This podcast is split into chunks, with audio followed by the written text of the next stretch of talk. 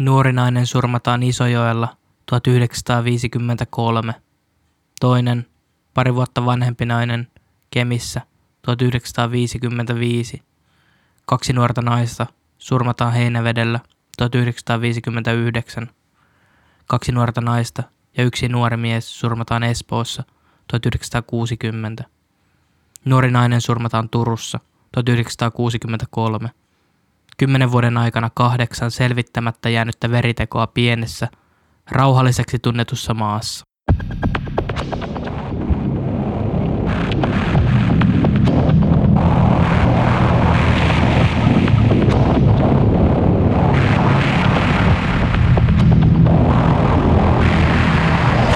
Hei kaikki kuulijat.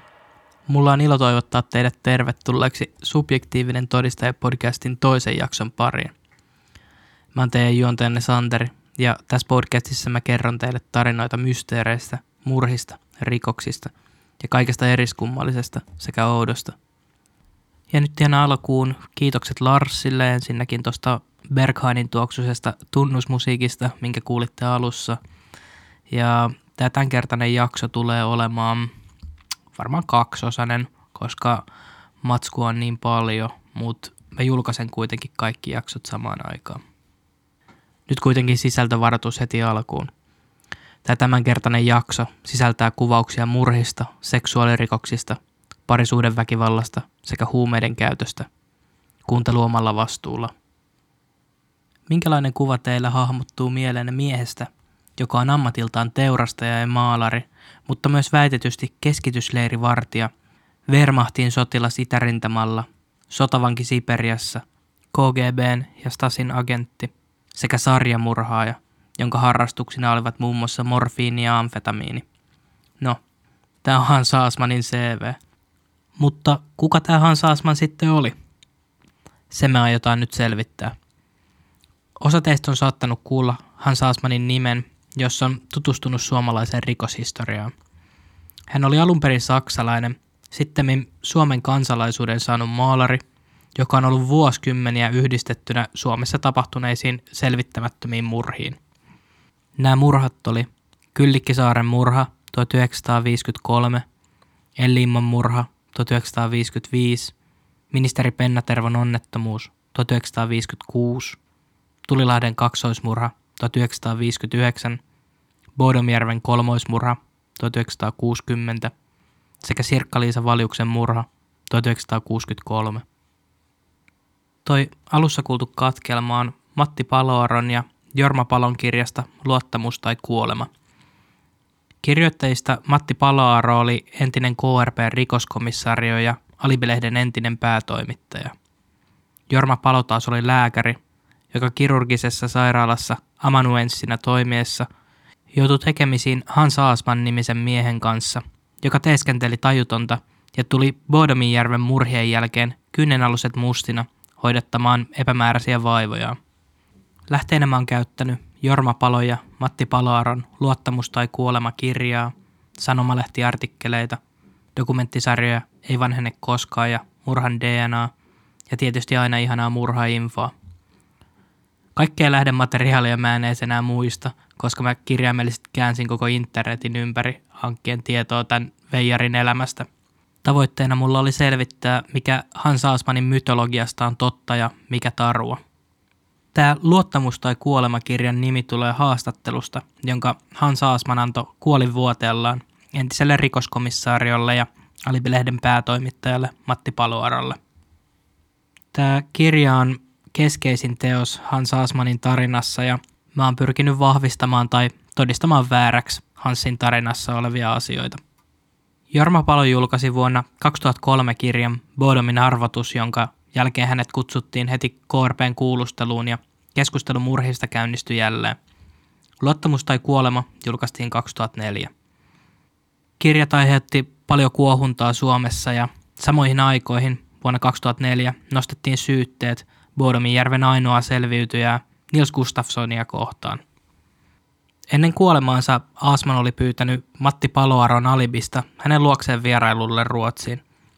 Paloaro sai soiton Asmanilta ja hän oli puhelimessa vaatinut, että Paloaro saapuisi yksin ja jo heti seuraavana päivänä soitosta. muuten haastattelu ei onnistuisi. Asman oli tosiaan jo 60-luvulla ryvetetty sen aikaisissa rikosotsikoissa, ja Paloaro tiesi hyvin, kuka tämä mies oli. Hans oli sanonut Paloarolle näin. Asetan kolme ehtoa keskustelullemme. Julkisuuteen ei saa tulla sanaakaan ennen kuin kuolemastani on kulunut vähintään viisi vuotta. Oikea henkilöllisyyttäni, jos satut saamaan sen selville, ei saa paljastaa koskaan kenellekään. Myös tämän asuinpaikkani paljastaminen on kiellettyä. Haastattelun pohjalta syntyi sitten tämä 2004 julkaistu kirja Luottamus tai kuolema. Se piti sisällään Hansin itse kertomia tarinoita menneisyydestään sekä Paloaron keskusteluita Hansin vaimon Vienon kanssa.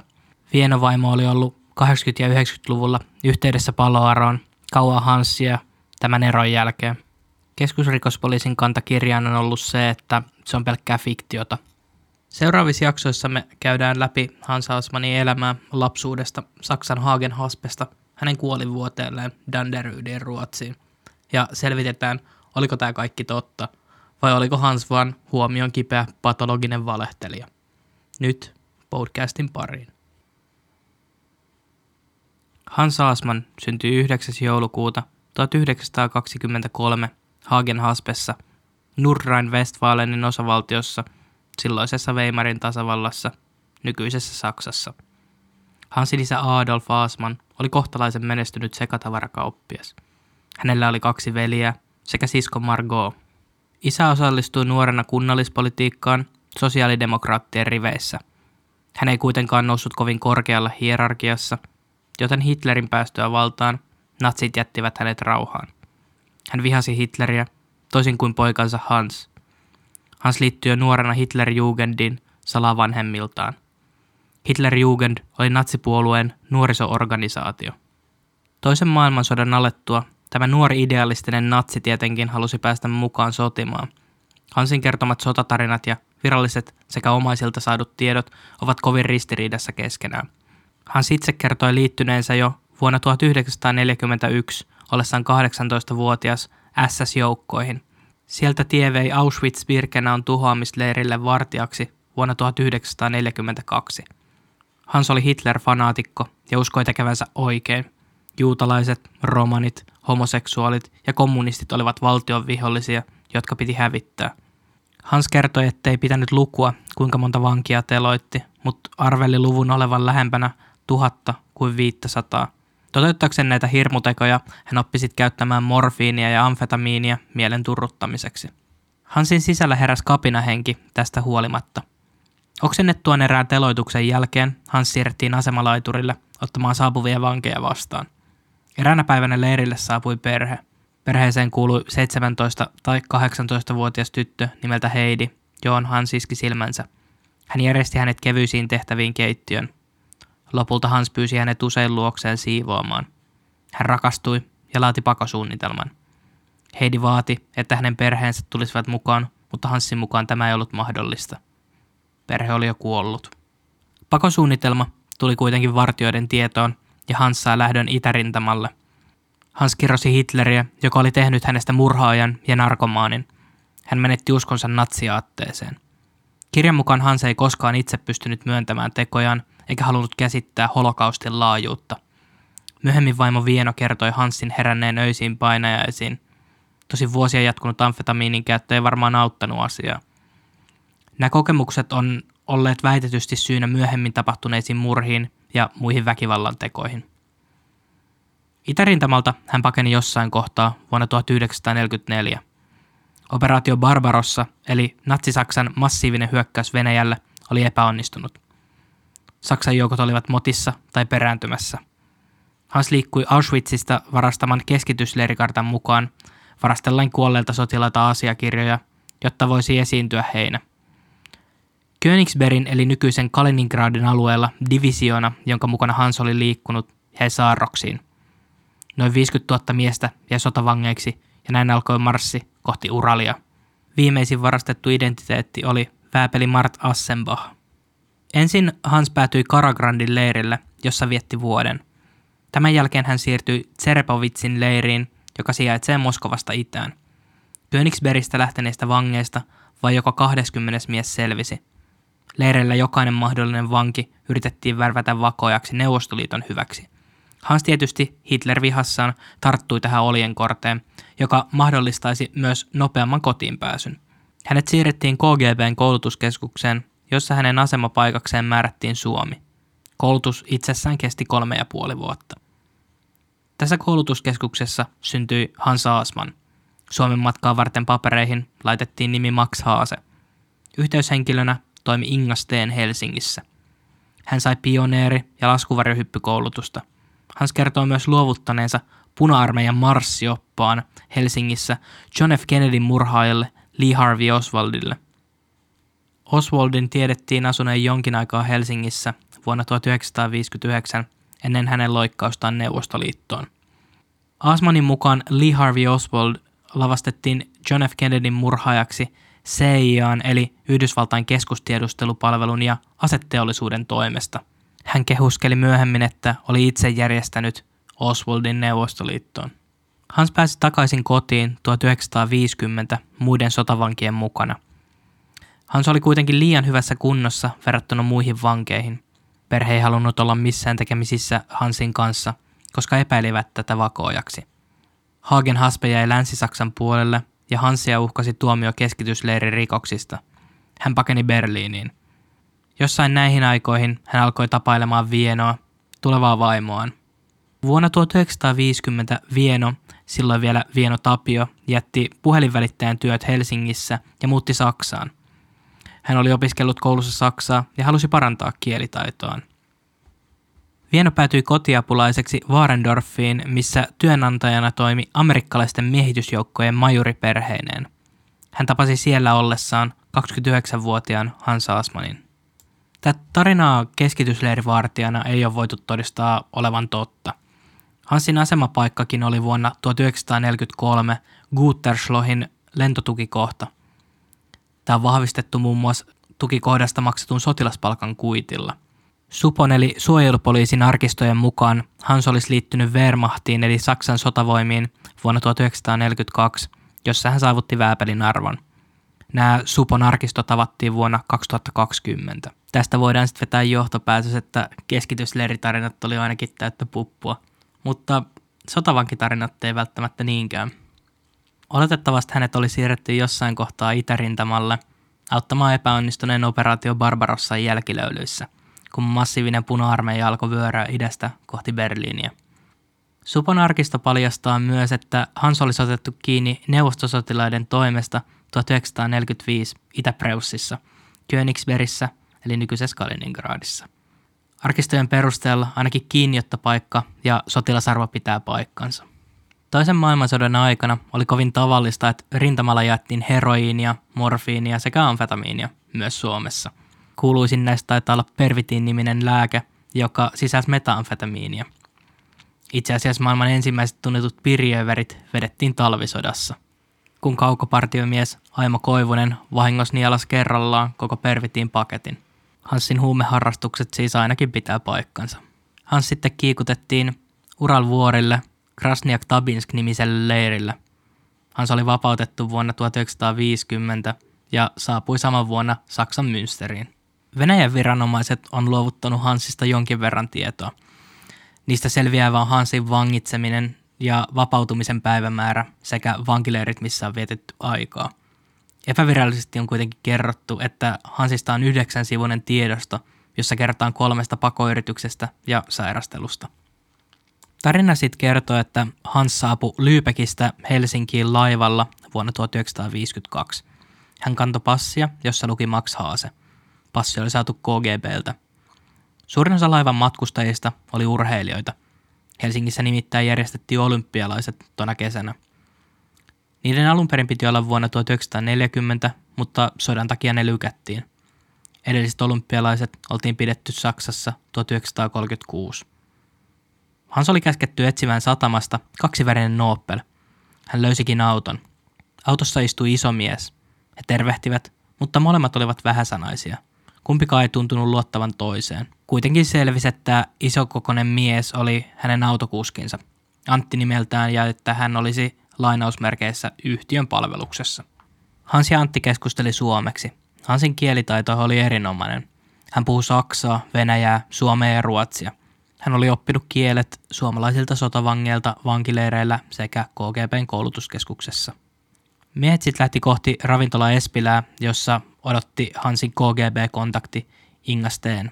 Hansin oli määrä saada siellä tehtävänanto Suomen komennukselleen. Mutta koko ajan leijuu pelko vakoijista, eikä kehenkään voinut luottaa. Siksi tapaamispaikaksi valikoitui just kiireinen lounasravintola. Hans sai tietää enemmän tehtävästään Suomessa. Hänen tulisi matkustaa ympäri Suomea kirkkomaalarina. Tämä oli peitetarina. Oikeasti hän mittaisi siltoja ja niiden kantokykyä, tierumpujen sijaintia, teiden painorajoituksia, soiden kuntoa ja jäätymissyvyyttä. Eli kaikkea sitä tietoa, mikä olisi tärkeää hyökkäävälle sotajoukolle. Vielä 50-luvulla näitä tietoja ei saatu ilmakuvista.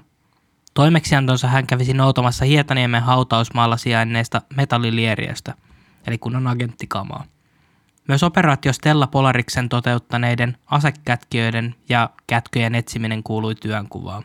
Kolmas tehtävä oli vaimon hankinta, jotta aliberhellisenä maalausurakoitsijana olisi vedenpitävä.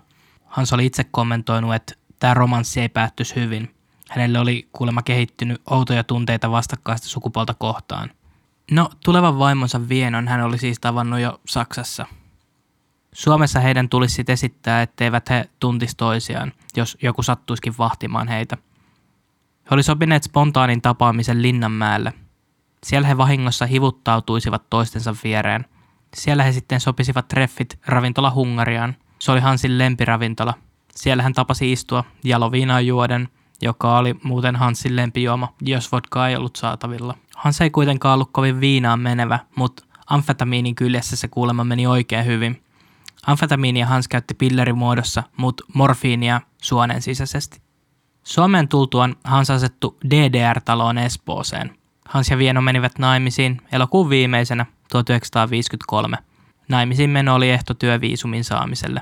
Suomen kansalaisuuden Hans sai vuonna 1959. Supon tiedoista selviää, että Hans oli tosiaan saapunut Suomeen vuonna 1952. Tästä hänen autokuskistaan Antista on spekuloitu paljon ja on ehdotettu, että hän olisi espoolainen maalausurakoitsija Antti Oksanen. Oksanen asui lähellä Aasmanne ja Espoossa ja tosiaan Hansin tiedettiin viettäneen paljon aikaa läpi vuosien tämän Antin kanssa.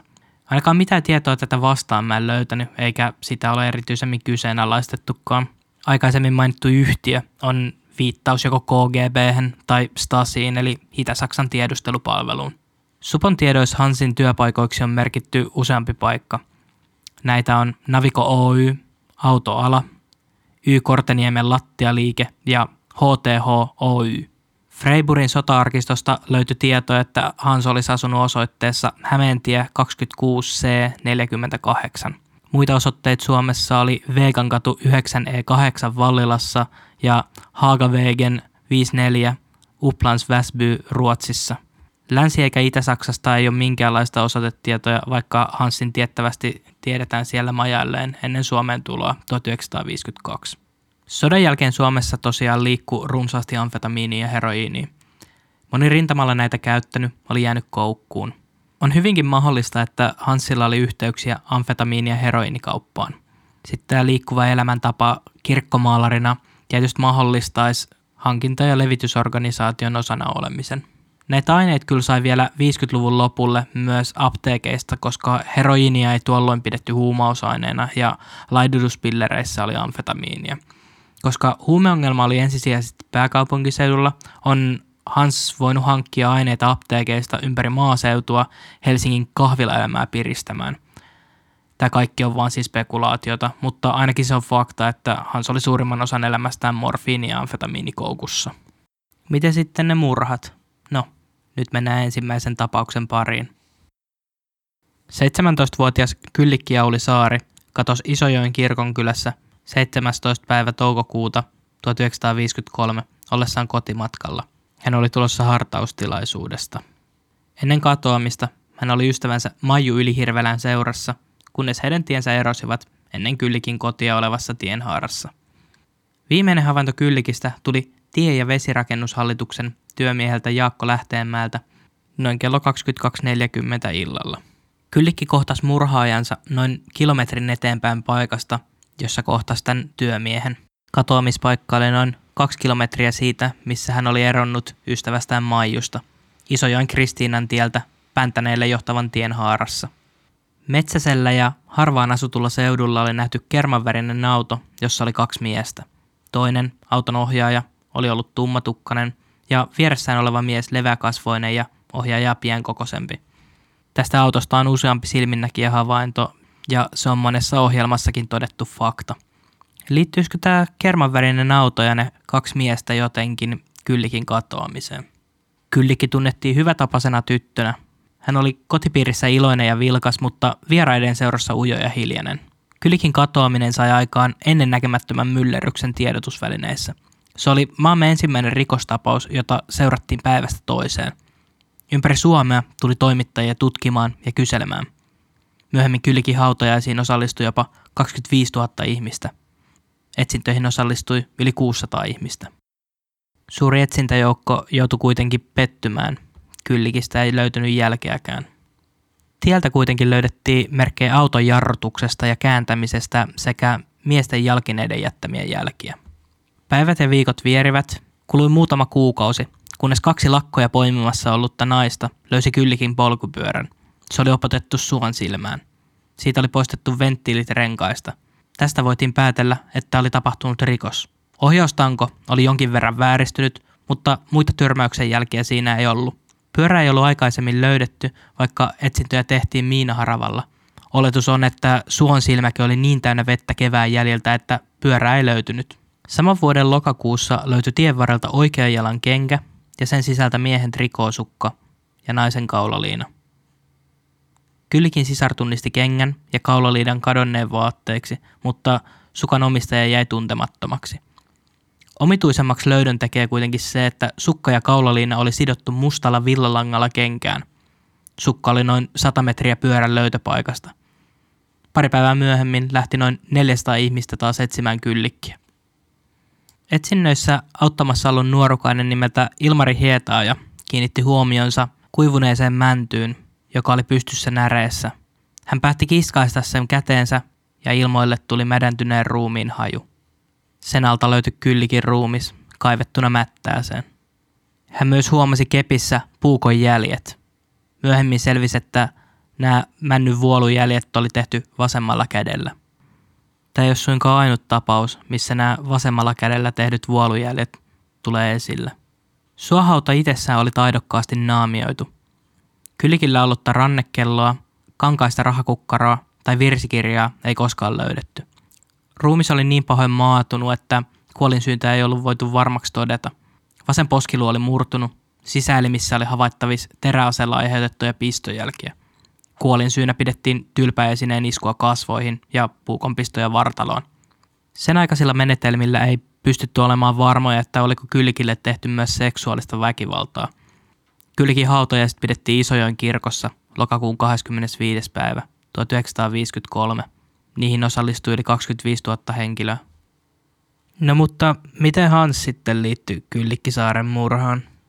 No, mä kerron teille aikaisemmin, että Hansin vaimo Vieno heidän eron jälkeen oli usein yhteydessä tähän Alibin rikostoimittaja Matti Paloaroon. Vieno kertoi, että hän ja Hans oli ollut vierailemassa Kauhajoen Päntäneellä Vienon vanhempien luona toukokuussa 1953. Hans oli sitten lähtenyt iltapäivällä autoajelulle Antin kanssa. Vieno sitten alkoi epäillä miesten osuutta asiaan luettuaan kyllikin katoamisesta sanomalehdestä. Olihan heillä just samanlainen kermanvärinen auto kuin silminnäkijähavainnot oli kertoneet. Aluksi Vieno torjui ajatuksen kokonaan, sillä Hans oli kertonut, että hän ja Antti olisi menneet katsomaan Isojoen, Karjoen, Karvia ja Kauhajoen kirkkoja ja suunnittelemaan maalausurakoita. Hans sitten saapui tältä reissulta kotiin vasta aamuyöstä ja pyysi yösiä Vienon vanhempien luota. Tämä oli Vienon mielestä outoa, sillä hän oli alun perin kertonut, että hankkii vierailun ajaksi oman majapaikan. Toinen outo piirre kuitenkin oli, että Hans oli kadottanut toisen sukkansa – ja hänen kenkänsä olivat märät. Kyllikki haudattiin suohautaan ja paikan lähistöltä löytyi miesten sukka. Tämä sukka ja se naisten kaulaliina oli sidottu mustalla villalangalla kenkään, kuten mä jo tuossa aikaisemmin mainitsin. No, muutama päivä oli kulunut tästä märkäsukka-episodista ja miehet lähti uudelle ajelulle, mukana rautalapio. Vieno sitten vähän ihmetteli tätä Hansille ja kysyi, että miksi lapio? Hans selitti, että sillä voi tarkastella kirkon seinän maalia korkeammalta kuin seisten. Näkee kuinka herkästi maali irtoaa. Mä keksin itse ainakin hyvän välineen, joka on ehkä vähän hyödyllisempi tuohon käyttöön. No, Vieno oli myös kertonut, että auton vieressä seisoessaan hän oli huomaavinaan etuosassa autoa pieniä lommoja, kuin se olisi törmännyt johonkin. Hän siis oletti, että jos Hans olisi tehnyt tämän kyllikin murhan, niin se ei ollut suunniteltu, vaan onnettomuus, joka piti peittää naamioida. Hansin kertoman mukaan pariskunta myös osallistuu kyllikin hautajaisiin, missä huimat 25 000 ihmistä oli saattamassa kyllikkiä hänen viimeiselle matkalleen. Paloaron mukaan Hans oli myöntänyt hänelle, että kyllikin kuolema oli vahingossa tapahtunut yliajo. Seuraava on suora lainaus Hans Asmanilta. Hänen vuoteeltaan. Yhden asian voin kuitenkin kertoa heti, koska se on vanhin ja tavallaan vahinko, joka piti peittää. Muuten retkemme olisi paljastunut. Vaikka ystäväni oli hyvä ajaja, vahinkoa ei voinut välttää. Tietän nyt mitä meinaan. Paloro itse päätteli, että Asman tarkoitti Kyllikki Saaren tapausta. Auton kuljettaja olisi törmännyt autollaan saareen vahingossa, mutta jälkeen peittämiseksi miehet olisi lavastanut tapauksen murhaksi. Silminnäkijät puhuu siitä kermanvärisestä autosta, mutta autoteoria ei ole aukoton. Monet silminnäkijähavainnot on ristiriidassa toistensa kanssa, ja auto on nähty aika monessakin eri paikassa. Kyllikin perheen naapurissa asunut Valma Hautaniemi näki kermanvärisen Fordin ajavan Kauhajoen suunnalta kohti Isojokea. Kello oli tuolloin arviolta 2240-2300. Noin 20 minuutin kuluttua auto oli palannut takaisin Kauhajoen suuntaan. Läheisestä Uuron kylästä kotoisin oleva Sylvi Hauskaviita kertoi istuneensa mökkinsä portailla tyttärensä kanssa, kun ohitse oli ajanut vaalea auto, joka oli tulossa Päntäneeltä päin ja jatkoi Isojoen suuntaan. Hänen mukaansa auton tavaratilassa näkyi polkupyörän rengas. Havainnon kermanvärisestä Fordista tekivät myös kaksi moottoripyöräilijää. Kyllikin katoamisyönä ei tuolla päin muita autoja liikkunut. Mutta muistatteko vielä sen työmiehen, joka oli viimeinen tiettävästi kyllikin tavannut? Hän oli tulossa Heikkilänkylän suunnilta eikä havainnut kotimatkansa aikana yhtään autoa. Hanssia ja Anttia ei tuona yönä kukaan tunnistanut varmasti. Kukaan ei myöskään tutkinut Hanssin auton renkaiden kuviointia, niihin jarrutus- ja kääntämisjälkiin, jotka löytyi katoamispaikan lähistöltä. Mitä sitten tulee siihen Hanssin märkäsukka-episodiin, niin sille ei löytynyt mitään järkevää selitystä Vienon mukaan. Kun pyöräsit myöhemmin löydettiin, oli sen pinnoissa ruostenjälkiä ja se oli ehjä lukunottamatta sen oikealla puolella olevia hankaumia ja naarmuja. Tämä sitten pudotti pohjan teorialta, jonka mukaan kyllikki olisi tullut jonkun autohurjastelijan yliajon uhriksi ja yleinen mielipide alkoi kallistua väkivaltaiseen henkirikokseen. On myös huomioitava, että aikamoisen työn on Hans ja Antti päättänyt tehdä peittääkseen yliajon. Kiinni jäämisen riski suurenee moninkertaiseksi, kun aletaan leikkimään hautausurakoitsijoita yliajon jälkeen. Supon tiedoista selviää, että Hans saapui Suomeen ensimmäisen kerran olympiavuonna 1952, mutta palasi Saksaan kisojen jälkeen. Suomeen Hans palasi vasta heinäkuussa 1953, kaksi kuukautta kyllikin murhan jälkeen. Tosin, jos Hans olisikin ollut KGBn agentti, ei väärän passin käyttäminen olisi mikään ongelma ollut. Ja hänellä myöhemmin tiedettiin olevan hallussaan useita passeja samaan aikaan. Ja lisäksi tarinan kantavalla voimalla Vieno Asmanilla ei ollut koskaan sukulaisia lähelläkään pääntänettä. Mitä tulee siihen Hansin sukkaan, niin mä oon itse ainakin positiivinen siitä, että näihin aikoihin monikaan mies ei pessy pyykkejään itse, joten se selittäisi, miksi Vieno tämän muisti. Toisaalta voidaan todeta, että Vienon tarinoiden todenperäisyyttä ei ole aina voitu todistaa. Ne perustu suurimmalta osin asioihin, joita hän oli paro, palo, mutta mutta on käynyt ilmi, että Karvian, Kauhajoen, Isojoen ja Karijoen seurakunnissa ei ole tehty yhtään maalaustoimenpiteitä vuonna 1953, eikä Hans Asmanin tai Antin nimeä löydy yhdestäkään toimenpidesopimuksesta. Sinänsä tämä voisi olla mahdollisesti todiste siitä, että Hans olisi puuhaillut matkoillaan jotain muuta kuin mitä on virallisesti kerrottu. Kuten jos muistatte, niin tämä kirkkomaalausurakan suunnittelu oli juuri se, mitä Hans ja Antti teki tuona katoamisiltana ja yönä. Kylkisaaren murhasta on epäilty monia ihmisiä, kuten isojen kirkkoherra Kauko Kanervoa ja nimettömäksi jäänyttä 51-vuotiaasta paikallista miestä, joka kuoli mielisairaalassa joskus 60-luvun lopulla. Suohadan löytöpaikalle on pystytetty muistomerkki, joka on vielä tänäkin päivänä paikallinen nähtävyys.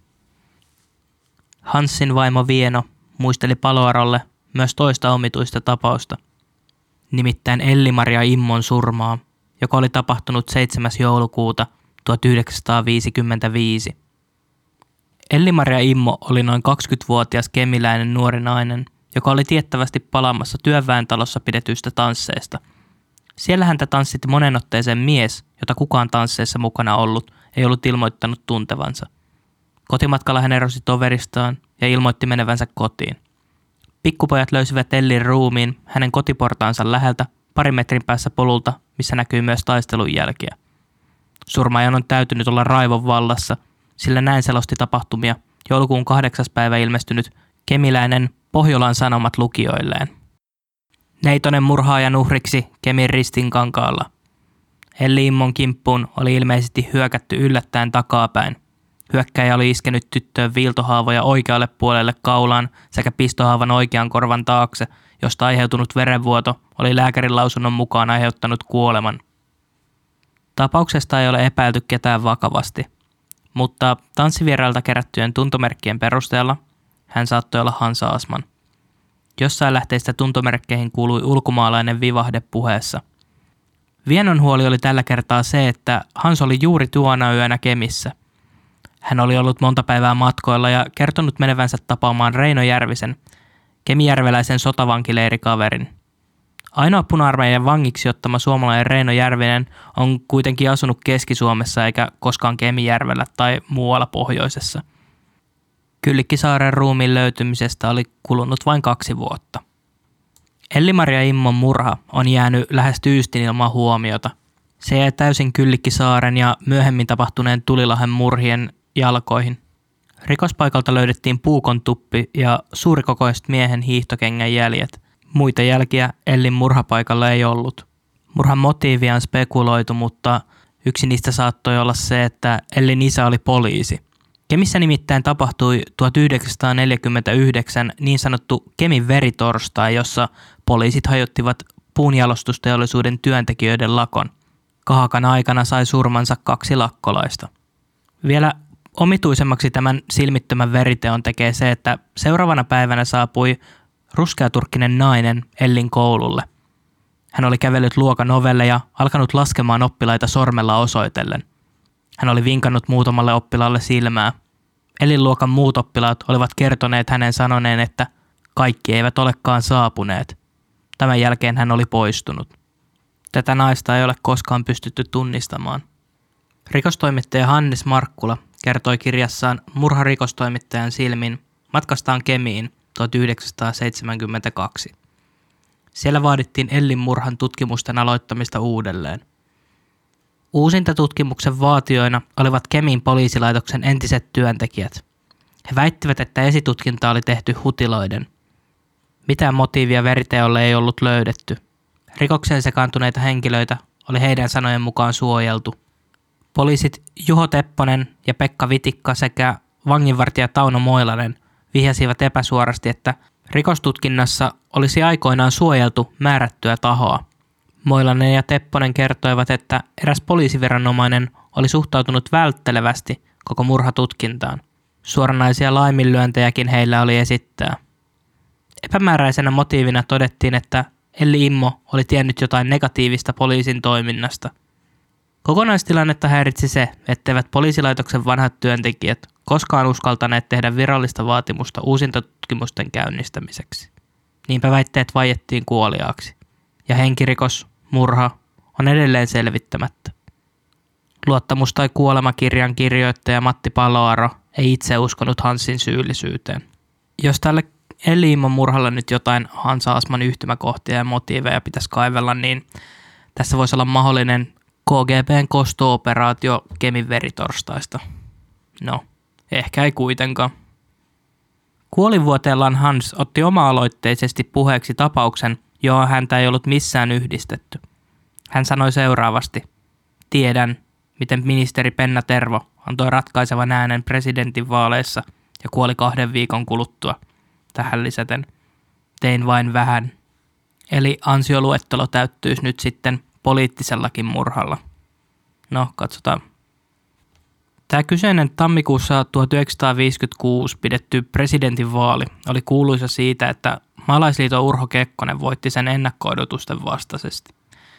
Kekkonen pysyi presidenttinä aina vuoteen 1982 asti.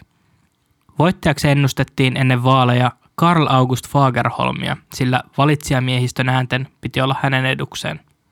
Valitsijamies vaaleissa 300 valitsijamiestä valitsi presidentin. Itse valitsijamies äänestys poistui vasta vuonna 1994, kun tasavallan presidentti valittiin suoralla kansanäänestyksellä. Silloin Martti Ahtisaaresta tuli ensimmäinen kansanäänestyksellä äänestetty presidentti. Kekkonen voitti 1956 pidetyt presidentinvaalit äänin 151 puolesta ja 149 vastaan.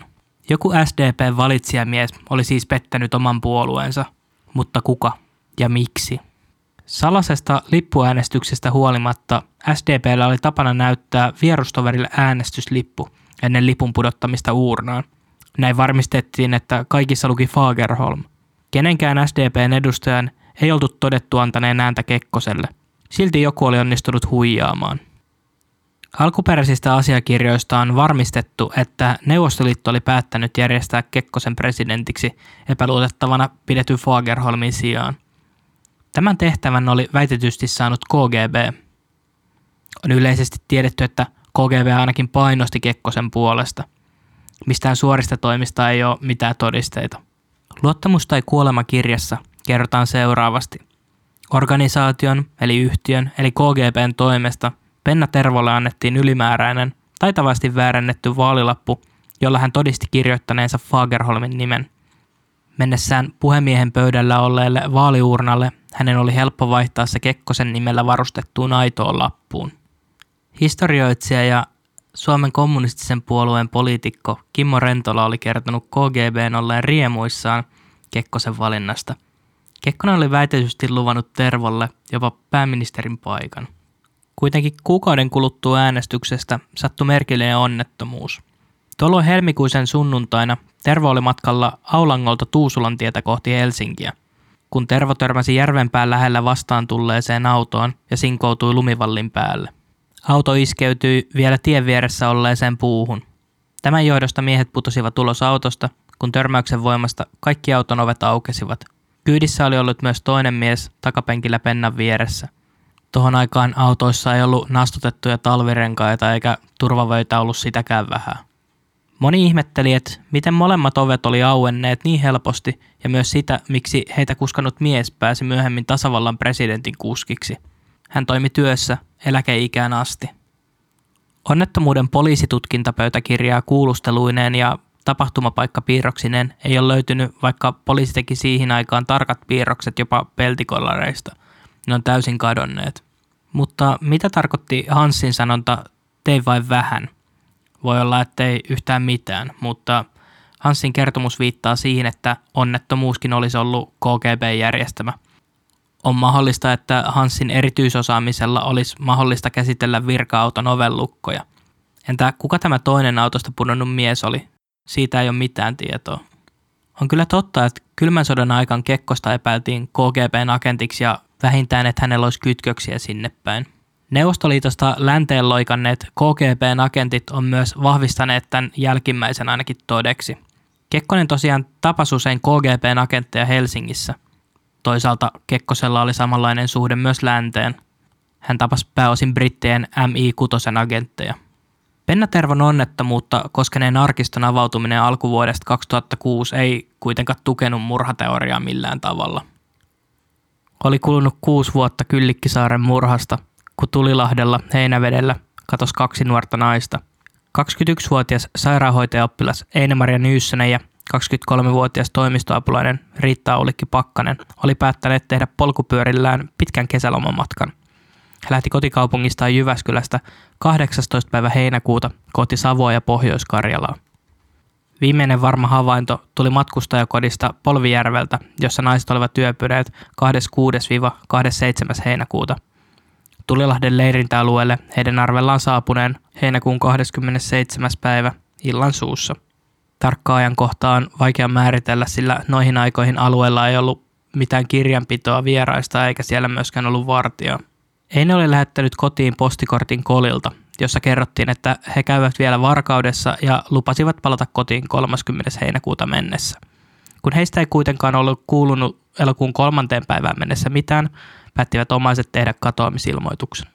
Kyllikki Saaren ja Elliimon murhat olivat vielä tuoreessa muistissa ja epäilyt mahdollisesta henkirikoksesta heräsivät. Katoamisilmoitus tehtiin kuitenkin liian myöhään surmaajan kiinni saamiseksi. Posti kulki hitaasti ja puhelimia ei tähän aikaan ollut maaseudulla kuin harvakseltaan. Naisia etsittiin alun perin Varkauden suunnalta, koska sinne heidän tiedettiin matkanneen. Kuitenkin 10. päivä elokuuta vajaan kahden viikon kuluttua katoamisesta kaksi heinäveteläistä nuorta miestä nimeltä Keijo ja Heikki kävivät kertomassa poliisille, että he olivat tavanneet naiset Tulilahden leirintäalueella. Miehet olivat käyneet tapaamassa Ene ja Riittaa moottoriveneellään leirintäalueella. He kertoivat viettäneen iltaa nuotiolla istuskelle ja, ja he olivat tehneet naisille tuokkoset. Paikalta he olivat poistuneet noin kello kymmenen aikoihin. Leirintäalueella ei muita vierailijoita ollut. Epäilyt tietenkin kohdistui näihin miehiin ja heidät pidetettiin. Poliisi sulki heidät aika nopeasti kuitenkin pois syyllisten listalta. Voitiin olla varmoja, ettei heillä ollut mitään tekemistä naisten katoamisen kanssa. He olivat olleet illan jälkeen koko viikon metsätöissä, eivätkä he olleet tienneet, että naisia edes etsittiin. Nämä miehet oli viimeiset Eine ja Riitan elävänä nähneet. Seuraavan päivän miehet oli päättäneet mennä katsomaan naisia uudelleen, vaan huomatakseen, että leirialue oli aivan tyhjänä. He kuitenkin kertoi poliisille, että epäilyttävän näköinen mopomies oli nähty lähistöllä. Nyt siis tiedettiin, että mistä alkaa etsimään naisia. Etsintöihin osallistui poliiseja, paikallisia, vapaaehtoisia sekä varusmiehiä. Etsintöjä oli kulunut kolme viikkoa. Tulilahtea oli haravoitu reilu viikon, kun ruumiit löytyivät viimein 21. elokuuta. Varusmies Mauno Kiviaho huomasi etsintöjä tehdessään maassa kuusen taimen, joka oli tyvestä vuoltu. Hän muisti, miten kyllikki saari oli aikoinaan löydetty. Hän nykäsi taimea ja kauhuksen huomasi, että se lähti irti. Kaikki etsijät jähmettyivät pelosta. Naisten ruumiit oli löydetty. Naiset oli haudattu lähelle vesirajaa, märkään paikkaan tehtyyn suohautaan, joka oli noin 20 metrin päässä teltasta raskaan ja upottavan taipaleen takana. Mikkelin läänirikospoliisi totesi, että toista uhria oli lyöty päähän jollakin tylpällä esineellä ja toista oli hakattu puukolla kuin raivon vallassa. Einen ruumis oli risuttu alasti, mutta kyse ei ollut kuitenkaan seksuaalimurhasta, sillä kumpaakaan naista ei ollut raiskattu. Mutta naisten koskemattomuudesta liikkuu ristiriitaista tietoa riippuen lähteestä. Luottamus- tai kuolemakirjan toisen kirjoittajan lääkäri Jorma Palon mukaan tytöt olisi raiskattu. Aake Jermo kirjassaan Murhaivan hänet koskaan puolestaan kertoo, ettei kummallekaan tytölle oltu tehty sukupuolista väkivaltaa ja että he olivat täysin koskemattomia. Myös Hannes Markkula kirjassaan Suomalainen murha toteaa saman asian. Hauta oli naamioitu taitavasti. Sen päällä oli lapioitu erikseen irrotettuja turpeen palasia. Haudan päällä oli kuusen taimi, joka oli katkaistu puukolla – Puukon terästä oli jäänyt mikroskooppiset pienet naarmut, joiden perusteella oltiin päätelty, että puukon käyttö oli vasenkätinen. Uuu, kuka muistaa vielä sen vasemman käden vuolujäljen Kyllikkisaaren suohaudalta. Naisten polkupyörät löydettiin Kermajärven pohjasta. On väitetty, että pyörät olisi upotettu syvimpään kohtaan järveä, mutta asia ei ollut aivan niin. Pyörät oli kyllä upotettu aika taidokkaasti kohtaan, jossa veden syvyys oli noin kolme metriä – syvimmillään tulilahti oli viisi metriä. Etsinnöissä löydettiin heidän telttansa, huopansa, kenkänsä ja pieni joukko tarveesineitä. Kateissa olivat kellot, riitan kamera ja molempien rahat. Samanlaisia pikkuesineitä oli kateissa Kyllikkisaarelta. Hansin vaimo Viena huolestui Eine ja Riitan katoamisesta, koska tässä oli samantapaisia piirteitä kuin Kyllikin kuolemassa, jonka tekijäksi hän Hanssia epäili. Hans oli muutama vuosi aikaisemmin saanut urakan kirkon maalaamisesta Etelä-Savossa. Hän oli ihastunut kauniiseen seutuun järvineen ja rantoina ja vietti kesää Heinäveden pitäjässä. Myös Heinäveden leirintäalueella Kermajärven rannalla. Kesä oli harvinaisen lämmin ja kaunis. Vieno pelkäsi, että Hansilla saattoi olla jotain tekemistä asian kanssa. Hans oli ollut päiväkausia poissa kirkkoja maalaamassa. Vieno sit soitteli eri pitäjiin, mutta Yhdenkään kirkon maalausurakkaa ei pitänyt olla Heinäveden suunnassa työn alla. Ja kuten mä aikaisemmin kerroin, Hansin nimeä ei löydy mistään minkään kirkon toimenpidesopimuksesta, eikä mitään todisteita, että hän olisi koskaan kirkkoakaan maalannut Suomessa. Tulilahden murhista pääepäilyksi nousi Munsalasta ruotsinkieliseltä Pohjanmalta kotoisin oleva Runar Holmström – Runar oli naimaton työmies, joka oli syyllistynyt varkauksiin, mutta väkivallan tekoja hänellä ei ollut tilillään. Häntä pidettiin myös hiukan omituisena ja hänen kerrottiin esimerkiksi varasteleen naisten vaatteita pyykkinaruilta. Ruunarki oli nähty ajamassa mopolla Itä-Suomessa, ei kuitenkaan Tulilahden leirintäalueen lähistöllä. Holmströmin keksi syylliseksi Kyllikki Saarenkin katoamista tutkinut Axel Skugman – Ruunarin veli Arne oli ilmoittanut poliisille, että Ruunar olisi teon takana. Ruunar vangittiin murhista epäiltynä. Yhteensä 16 ihmistä oli nähnyt sinisellä mopolla ajaneen miehen Koli Heinävesi akselilla. Tuntomerkkeinä oli päivettyneet kasvot ja päässä lippalakki. Myös muut tuntomerkit vaihtelivat. Milloin hänellä oli ollut salkku ja milloin muuta tavaraa kyydissä. Oikeudessa ei kukaan pystynyt tunnistamaan varmasti ruunaria täksi mieheksi. Runar Holmström tietenkin kiisti syyllisyyden. Kaksi lääninrikospoliisin ylikonstaapelia todisti oikeudessa, että Holmström oli tunnustanut heille poliisiautossa matkalla Vaasasta Heinävedelle, että oli seurannut naisia mopollaan. Hän ei kuitenkaan myöntänyt surmanneensa naisia. Virallisissa kuulusteluissa Runar kielsi jyrkästi tällaisen tunnustuksen. Holmström oli oikeakätinen ja taimen katkaisija vasenkätinen – Holmströmin hallusta löydetty puukko sopi vain noin kahdeksan millin osalta vuolujälkiin. On myös hieman omituista, että murhaaja säilyttäisi tekovälineen, vaikka oli muuten tehnyt niin kovasti töitä teon peittämiseksi. Runarin hallusta löydettiin myös sairaanhoitajalehti ja naisten alushousut. Toinen uhreista, Eine, toki oli sairaanhoitaja-opiskelija ja tilasi tuota kyseistä lehteä, mutta kyseinen lehti oli julkaissut samaan aikaan, kun naiset oli matkalla – se ei siis voinut olla heiltä anastettu. Palataan siihen vuolujäljen kätisyyteen. Kun pohditaan sitä, kumpi kätinen murhaaja on ollut, niin Kyllikisaaren tapauksessa kuin Tulilahdessa vuolujälki oli tehty vasemmalla kädellä.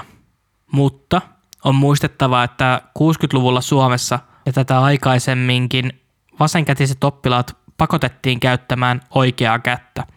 Moni oppi ainakin jollain tapaa kaksikätiseksi – Eli kuinka suuri todistusarvo näillä vuolujäljillä siitä syystä voikaan olla?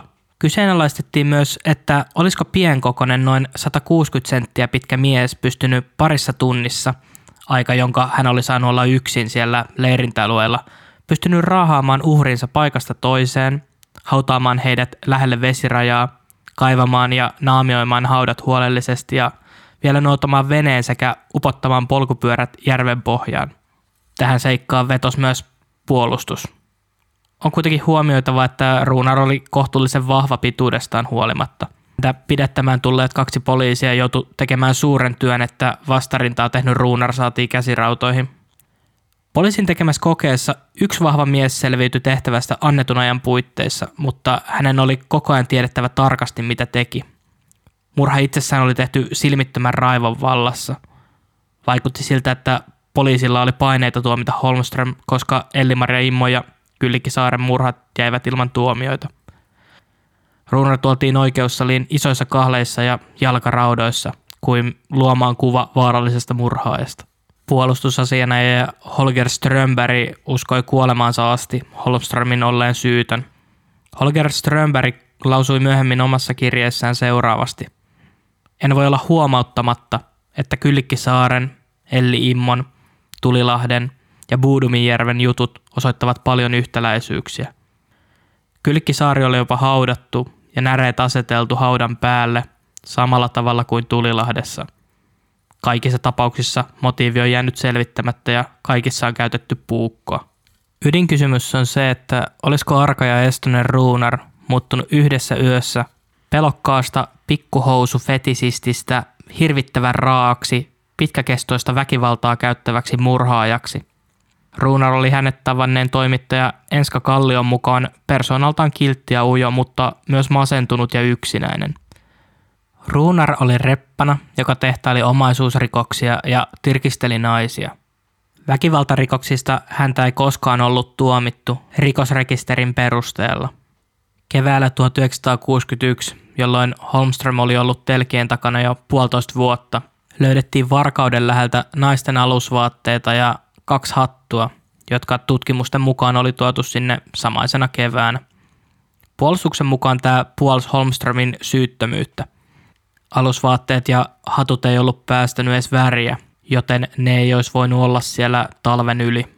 Runar Holmström teki itsemurhan sellissään hirttäytymällä toukokuun 8. päivä 1961, melkein kaksi vuotta Tulilahden murhien jälkeen. Holmströmin asianajajan mukaan Itsemurha johtui masennuksesta, joka oli johtanut kolmeen yritykseen jo aikaisemmin. Hänen suvussaan oli taipumusta mielenterveysongelmiin. Serkuilleen kirjoittamissa kirjeissään Ruunar kirjoitti, että selliin paneminen johtaa epäilemättä hänen itsemurhaan. Henveden kihlakunnan tuomari Erik Granfeltin entinen vävy Jouni Saltbakka esitti uuden näkökulman juttuun – hänen mukaan appiukkonsa Granfeld ei olisi tuominnut Runar Holmströmiä silloisilla näytöillä. Näin kerrottiin Alibi-lehdessä 1985. No, jos siis Runar Holmström oli syytön, niin kuka tai ketkä olisi voineet murhan tehdä? Asiaan tuskin koskaan saadaan varmuutta, mutta jos kyseessä oli Hans niin kuin Vieno epäili, täytyy apurin olla tämä aikaisemmin mainittu Antti. Eräs paikallinen Toivo Suomalainen oli ollut juuri ennen murhia asioimassa punkaharjulaisella kioskilla, kun kaksi saksaa puhuvaa miestä oli käyneet siellä ostamassa Tulilahden leirintäalueen kartan. Punkaharju sijaitsee noin sadan kilometrin päässä Heinävedeltä. Tämä Toivo Suomalainen vertas havaintoja myöhemmin Hansin kuviin, jotka oli julkaistu lehdissä. Toinen näistä miehistä sopi ainakin tuntomerkkien perusteella Hansa Asmaniksi – vaaleat hiukset ja siniset kuopissaan olevat silmät. Näiden miesten autona toimi kuplavolkkari. Toivo Suomalainen oli kiinnittänyt miehiin huomiota siksi, että omalla autollaan liikkuvien saksalaisten kohtaaminen Suomen sydänmailla 50-luvulla oli tosi harvinaista. Lehdissä tosiaan oli kuva Hansista, jossa hän poseeraa Volkswagen-merkkisen auton kylkeä vasten. Ei selviä, omistiko Hans tosiaan tällaista autoa. Myöskään Antin saksan kielen taidosta ei ole tarkkaa tietoa, kuten ei myöskään Antin tarkasta henkilöllisyydestä. On kuitenkin otettava huomioon, että Punkaharjulla noin sadan kilometrin päässä Heinävedeltä on saksankielinen leirintäalue. Tämä selittäisi, miksi kioskilla oli vieraillut saksaa puhuvia miehiä. Mielenkiintoisin yksityiskohta Tulilahden surmissa oli kahden alueella telttailleen rakastavaisten kuulema kahden miehen välinen keskustelu – Tämä keskustelu oli tapahtunut kaksi päivää murhien jälkeen, 30. päivä heinäkuuta. He tuli julkisuuteen tiedon kanssa vasta paljon myöhemmin, koska vuonna 1959 heidän suhdettaan ei hyväksytty kummankaan vanhempien taholta. Tästä raportoitiin ensimmäisen kerran rikospostilehdessä vuonna 1993. Noin kello kolmelta yöllä Elina Haavisto ja Veikko Halonen kertoivat kuulleensa järveltä jonkinlaista meteliä ja veneen hankaiten natinaa. Pian aivan teltan läheltä kuului miesten välistä keskustelua. Se meni näin. Eikö siihen jäänyt jotain puun juurelle? Minä peitin ne. Mennäänkö tuonne? Ei mennä, voi paukkua. Etkö sinäkin ole jo saanut tarpeeksi tällä kertaa? Tulee kestämään kauan ennen kuin niitä osataan kaivata. Ei kai poliisi näin pian. Tulilahden murhissa tapahtuneen todistusaineiden piilottamisen ja ruumiiden hautaamisen on joskus epäilty tapahtuneen kahden päivän aikana. Tämä viittasi ehkä enemmän paikalliseen tekijään, sillä ulkopaikkakuntalaisen olettaisi vain poistuvan paikalta mahdollisimman nopeasti, eikä tekevän piilotustöitä usean päivän ajan. Katoamisilmoitus naisista tehtiin vasta kolmen päivän kuluttua tästä keskustelusta. Ajatelkaa, miten creepy on nukkuu teltas vaan muutaman kiveheiton päässä näreeseen piilotetuista ruumiista. No, oliko Hans syyllinen sitten Tulilahden surmiin? Ehkä, tuskin. Jos Vieno on uskominen, niin kenties. Mutta tämä on tämän ensimmäisen jakson loppu. Siisti, jos kuuntelit loppuun asti. Tästä Hans Asmanin tarinasta tosiaan tulee kaksosainen. Mä julkaisen molemmat jaksot samaan aikaan, että voit kuunnella sen kakkosjakson heti tämän osan jälkeen. Tähän on hyvä lopettaa. Kiitos sulle.